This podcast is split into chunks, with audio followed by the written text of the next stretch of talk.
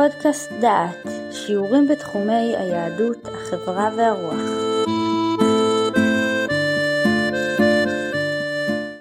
ברוכים הבאים לפודקאסט דעת, לקורס רטוריקה. הפגישה הזאת תעסוק בנאומים על סף מלחמת העולם השנייה. אנחנו נציג בה שני נאומים. האחד של היטלר, שבו הוא סימא את עיניהם של מנהיגי העולם, והשני של צ'מברליין, שהלך אה, כסומה בערובה אחריו. ונראה כיצד, כיצד כל אחד דיבר, שכנע או לא שכנע. מדבר עליכם יהודה אייזנברג, ואני מקווה שהפגישה הזאת תעניין אתכם ותעשה אתכם יותר דעתנים מאשר קודם. אם כן, התקופה היא השנים שלפני מלחמת העולם השנייה. היטלר מתחזק בגרמניה, הוא מפר את כל ההסכמים על הגבלת נשק ובונה צבא חזק. צ'מברליין הוא ראש ממשלת אנגליה, מתרפס, נכנע ומרמה את עצמו. כי השיג שלום. הוא נפגש עם היטלר, ובידו דף שבו הסכימו השניים על שלום עולמים. והוא קרא למקבלי פניו, לכו הביתה ושנו שנת ישרים. אנחנו נתחיל בנאום של היטלר. קשה לדבר על האיש, קשה לשמוע אותו, אני לא אשמיע הקלטה למרות שהטון שלו הוא מרעיד עד היום הזה. אה, אני אספר את הרקע. היטלר שלט בגרמניה משנת 1933 ועד לכניעתה של גרמניה בסוף מלחמת העולם השנייה ב-1945. 12 שנים בלבד הוא הצליח בהם להרוס עולם ולהביא למותם של עשרות מיליונים של אנשים. הוא חימש את גרמניה והכין אותה למלחמה, והוא בא בדרישות כלפי המדינות הסובבות את גרמניה. הוא רצה להגן על הגרמנים שחיו באוסטריה, בפולין ובצ'כוסלובקיה. הוא דרש מפולין את העיר דנציג, שהיא עיר נמל שנמסרה לפולנים כדי שיהיה להם פרדור לים. אין חוף ים בפולין. הוא כרת ברית שלום עם רוסיה ובכך קיבל זמן להילחם נגד מדינות אירופה. כאשר הדבר היה נוח לו, התקיף את בת בריתו, את רוסיה. שמו וממשלתו נרשמו לדיראון עולם בשל מעשי הרצח הנוראים שעשה, ובמיוחד במלחמתו נגד העם היהודי, שרצח שליש מבניו. טקסט הנאום שאני מביא עכשיו הוא דוגמה לדרך בה הוא סימא את עיניהם של שליטי עולם בהבטחות ובדיבורים יפים שלא היה להם ערך יותר מהנייר שהם כתובים עליו. אני נותן עכשיו נאום של היטלר מ-26 בספטמבר 1938. הוא כבר חמש שנים בשלטון. זו שנה לפני פתיחת מלחמת העולם השנייה. והוא אומר כך, באמת נקטתי בשנים האלה מדיניות של שלום מעשי. עסקתי בכל הבעיות שהיו לכאורה בלתי אפשרויות, נחוש להגיע לפתרונן בדרכי שלום, אפילו במחיר ויתורים כבדים יותר או פחות מצידה של גרמניה. אני עצמי לחמתי כחייל בחזית ואני יודע כמה קשה המלחמה. רציתי לחסוך מן העם הגרמני את הרעה הזו. התמודדתי עם בעיה אחר בעיה בנחרצות כדי לאפשר פתרון של שלום. אנחנו דיברנו על פתיחות של נאומים שהם תופסים את המשותף שבין המדבר והשומע.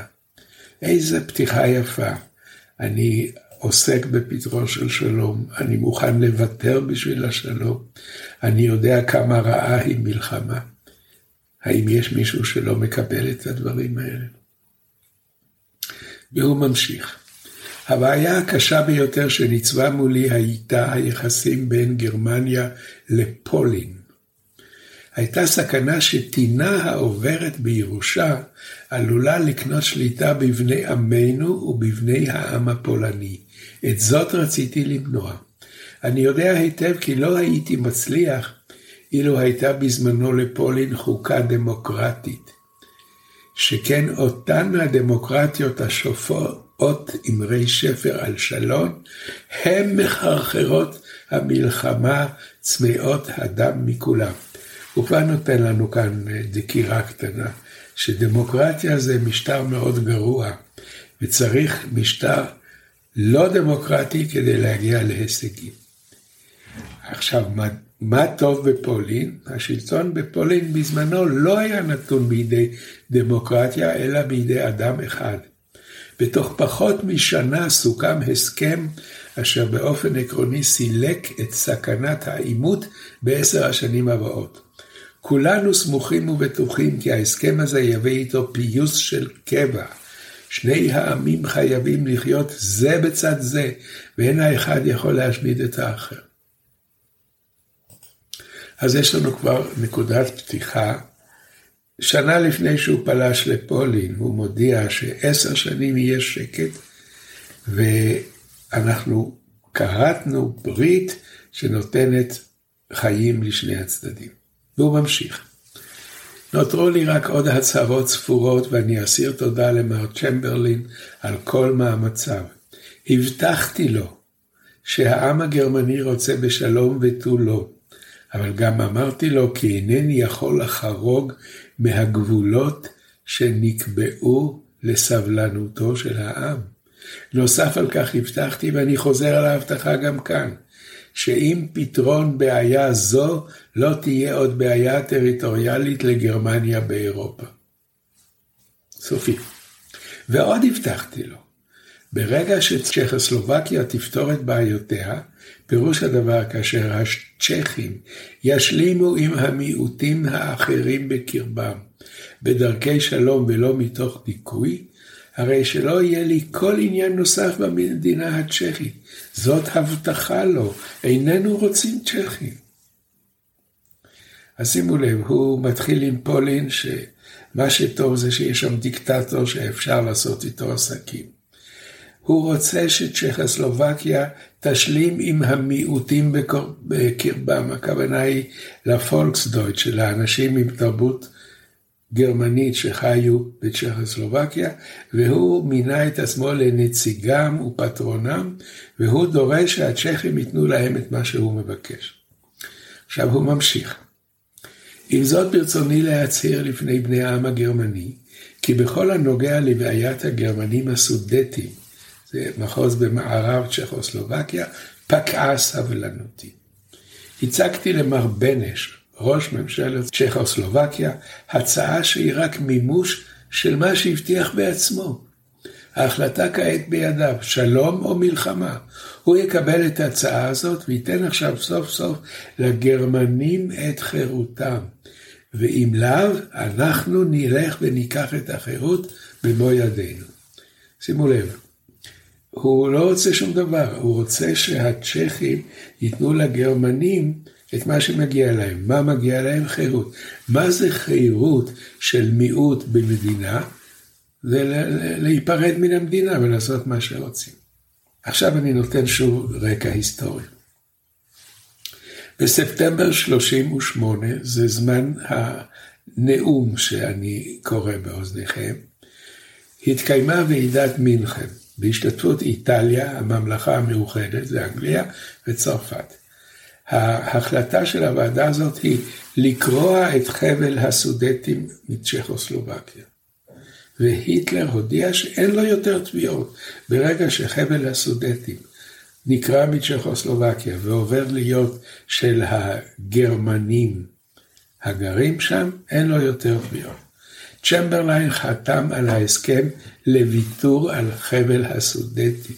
צ'מברליין, הוא לא, הוא לא הבעלים של המקום.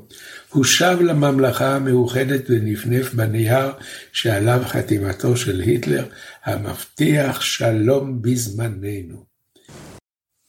הסכם מינכן נקבע לדיראון עולם כהסכם המקריב את החלש, ובסופו של דבר גם המקריב הופך להיות קורבן. אם כן, היטלר סיים את רשימת תביעותיו מצ'כוסלובקיה, ועכשיו הוא מתחיל לדבר על צרפת. הכרזתי כי הגבול בין צרפת לגרמניה הוא גבול סופי. שבתי והבעתי את רצוני בידידות, וכן, אם הדבר נדרש, שיתוף פעולה הדוק ביותר עם בריטניה. אבל אין הדבר יכול להיות חד צדדי. ההצעה חייבת להיענות מן הצד השני. אין לגרמניה אינטרסים במערב, והחומה המערבית שלנו היא לנצח נצחים גבולו של הרייך ממערב. יתרה מזאת, אין לנו שום כוונות מכל סוג שהוא שם לעתיד. כנותנו בהבטחה זו שלימה ומלאה, וכל עוד אחרים לא יפרו את הניטרליות מצידם, נקפיד גם אנחנו לכבדה. כן, מה יכול להיות יותר ברור ויותר מבטיח ומרגיע מהצהרה זו? אבל ב-1 לספטמבר 39 הכריז היטלר על רצונו לפלוש לפולין, והוא שוב אמר שהגבול בין צרפת לגרמניה הוא סופי. אבל תשעה חודשים אחר כך כבשו הגרמנים את הולנד, בלגיה וצרפת, והחלו בניסיונות לכבוש את אנגליה. והיטלר עכשיו עובר למדינה שמולו, רוסיה. על אירוע אחד אני שמח במיוחד לספר לכם. ידוע לכם כי רוסיה וגרמניה נשלטות בידי שתי דוקטורינות שונות. רק לשאלה אחת נדרשה הבהרה. לגרמניה אין כל כוונה לייצא את הדוקטורינה שלה, משנקבע כי אין לרוסיה הסובייטית כל כוונה לייצא את הדוקטורינה שלה לגרמניה, אינני רואה עוד כל סיבה להמשך היריבות ביניהם, והדבר מובהר לשני הצדדים. כן, יש לנו כאן הצהרת שלום ואחווה אל מול הצרפתים, אל מול הרוסים, אל מול הצ'כים, אלא אם כן הם יתעקשו לא לוותר על מה שאנחנו דורשים מהם. והוא ממשיך, כל מאבק בין בני עמנו יועיל רק לאחרים.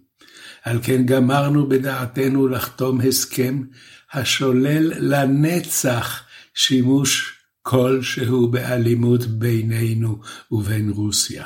הוא מחייב אותנו להיוועץ זה בזה בשאלות אירופאיות מסוימות, הוא מאפשר לנו שיתוף פעולה כלכלי, ומעל לכל, הוא מבטיח כי שתי המדינות האדירות לא תבזבזנה את כוחותיהן זו כנגד זו.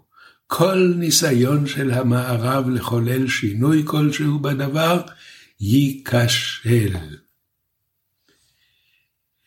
והיטלר ממשיך, החלטה פוליטית זו היא שינוי אדיר לעתיד, שינוי זה הינו סופי, רוסיה וגרמניה נלחמו במלחמות העולם, לא עוד, לא יקום ולא יהיה. גם במוסקבה התקבל הסכם זה בברכה, ו... מותר רק להעיר שב-22 ביוני 41, לאחר פחות משנתיים, גרמניה פולשת לברית המועצות בלי שום התראה. ועכשיו אה, על פולין. הוא, הוא מעוניין בשלום, אבל הוא מודיע בדעתי לפתור את בעיית דנציג בפולין שאלת המסדרון ולהביא לידי שינוי ביחסים בין גרמניה לפולין, שיבטיח דו-קיום בשלום. בעניין זה אני נחוש בדעתי להמשיך ולהיאבק עד שממשלת פולין הנוכחית תהיה מוכנה לחולל את השינוי הזה, או עד אשר ממשלה פולנית אחרת תהיה מוכנה לעשות זאת. אני נחוש בדעתי לסלק מגבולות גרמניה את יסוד אי הוודאות, את האווירה המתמדת של תנאים הדומים למלחמת אזרחים. אעשה הכל כדי שבגבול המזרחי ישרור שלום בדומה לזה שבגבולותינו האחרים. והיטלר מוסיף כאן עוד הבטחה מאוד הומנית. אני אפעל ואוודא שלא תהא סתירה בין הצעדים שיינקטו לבין ההצעות שהצגתי ברייכסטאג. כלומר, לא אצא למלחמה נגד נשים וילדים.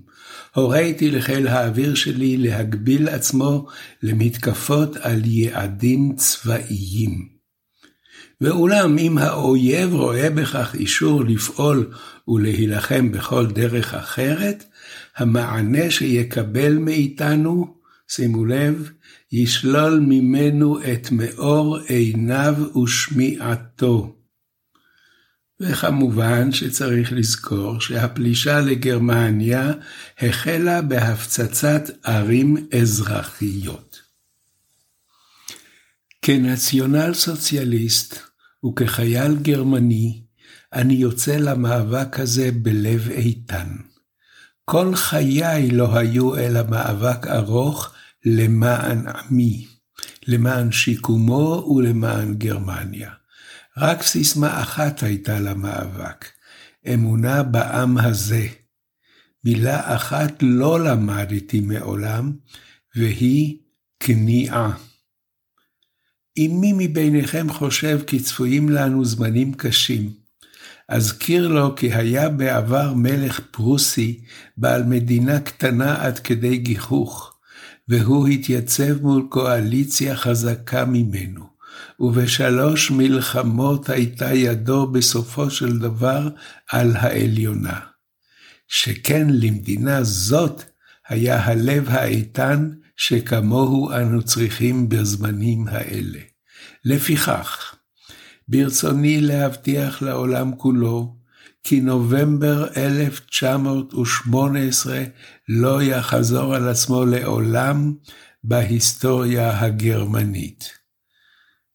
הכוונה היא לטקס הכניעה של גרמניה בסוף מלחמת העולם הראשונה. והוא ממשיך, ממש כשם שאני עצמי מוכן בכל רגע ורגע לסכן את חיי, יכול כל אדם לקחתם למען עמי ולמען גרמניה. כזאת אני מבקש גם מכל האחרים. מי שחושב שהוא יכול להתנגד לפקודה הלאומית הזאת, אם במישרין ואם בעקיפין, ייפול. אנו מנערים חוצנינו מבוגדים, כולנו נאמנים לעיקרון הישן. אין חשיבות לשאלה אם אנו עצמנו נחיה. הכרח הוא שעמנו יחיה, שגרמניה תחיה. הקורבן הנדרש מאיתנו אינו גדול יותר מן הקורבן שהקריבו דורות רבים. אם ניצור קהילה מהודקת בשבועות, מוכנה לכל, נחרצת בדעתה שלא להיכנע לעולם, נתגבר בכוח רצוננו על כל קושי ומצוקה. היטלר רמז כאן למה שהוא עשה מאוחר מכן, השבועה שכל אחד נשבע להיות נאמן לפירר. הנאמנות היא אישית להיטלר, וכל מה שהוא פוקד הופך להיות חובה קדושה שאין לעזוב אותה. ועכשיו סיום. וברצוני לסיים בהצהרה שהצהרתי בעבר, כאשר התחלתי במאבק לכוח ברייך. אמרתי אז, אם רצוננו כה חזק, עד כי לא יכנעו כל קושי או סבל, הרי רצוננו וגרמניה שלנו יגברו. הוא רצה לסיים באיזשהו פתגם קליט, אבל זה לא כל כך הצליח לו. אבל מה שחשוב הנאום הזה זה נאום חביב ונחמד, עם מדי פעם ארס מופיע בתוכו, אבל הוא לא יפציץ נשים וילדים, הוא יפציץ רק יעדים צבאיים. אין לו שום דבר נגד פולניה, כי הכל בסדר. אבל אני צריך לפתור את שאלת דנציג ולגרום לכך שממשלת פולין תעשה את השינוי שאני רוצה, ואם לא הממשלה הזאת, אז היא ממשלה אחרת. כל, כל דיבור בצידו הדרך לחמוק ממנו, אבל יש פה תפיסה חברתית, לאומית, יש פה אומץ לב ויש פה נחישות ויש פה שקר מתחילה ועד סוף. זה היה הנאום של החבר של צ'מברלין, שהוא הודה לצ'מברלין על מאמציו לקדם את השלום ואת ה... ועכשיו נשמע את הנאום של צ'מברלין. רקע ענני מלחמה העיבו על אירופה. היטלר חימש את צבאו ויצא בדרישות כלפי העמים הסובבים את גרמניה. צ'מברליין היה איש שלום, חסר תקיפות, לא היה מסוגל להתמודד עם היטלר. כאשר איטליה פלשה לאתיופיה, הכיר צ'מברליין בריבונותה של איטליה על המדינה הנכבשת, כדי להרחיק את איטליה מגרמניה. בוועידת מינכן נענה צ'מברליין לדרישותיו של היטלר, והשאיר את צ'כוסלובקיה נטולת הגנה בפני תוקפנות גרמנית. החלטה זו צרובה בזיכרון האומות כהסכם מינכן. כאשר גרמניה הגדילה את לחצה, טס צ'מברליין לברלין. ב-30 לספטמבר 38 חתם על הסכם עם היטלר, בו הבטיח היטלר שלום וביטחון. כשירד מן המטוס קרא את ההצהרה הבאה, ואני נותן לה את הכותרת נאום התבוסה. וכך אמר צ'מברליין, אנו, הפירר והקנצלר של גרמניה, וראש הממשלה של בריטניה, קיימנו פגישה נוספת היום, ומוסכם עלינו כי שאלת היחסים בין אנגליה לגרמניה היא בעלת חשיבות ראשונה במעלה לשתי המדינות שלנו ולאירופה. אנו רואים בהסכם שנחתם אמש ובהסכם הימי בין אנגליה לגרמניה סמלים לרצונם של שני עמינו לא לצאת עוד לעולם למלחמה זה בזה. קלה ונחרצה מעמנו להתמודד עם כל הסוגיות האחרות העלולות להטריד את שתי המדינות על דרך ההתייעצות. ואנו נחושים בדעתנו להמשיך את המאמצים לסלק מקורות אפשריים לחילוקי דעות כדי להבטיח את שלומה של אירופה. זה היה נאום של צ'מברליין כשהוא הגיע אנגליה, לפני שהוא נכנס לרחוב דאונינג 10, שזה ראש בית ראש הממשלה, הוסיף.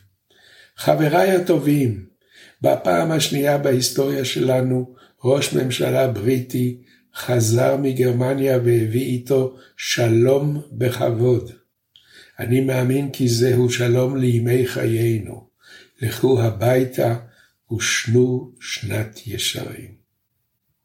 זה לא היה בדיוק שלום לימי חיינו. צ'מברליין הודח מתפקיד ראש הממשלה, ואת מקומו תפס וינסטון צ'רצ'ל. צ'רצ'ל התנגד להסכמים של צ'מברליין עם היטלר באופן תקיף.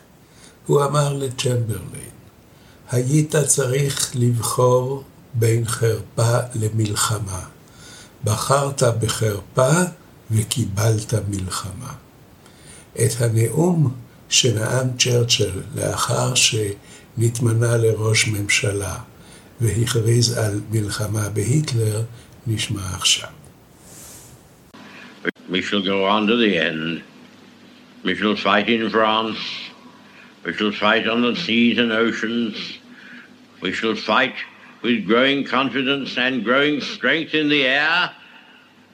We shall defend our island, whatever the cost may be. We shall fight on the beaches. We shall fight on the landing grounds. We shall fight in the fields and in the streets. We shall fight in the hills. We shall never surrender.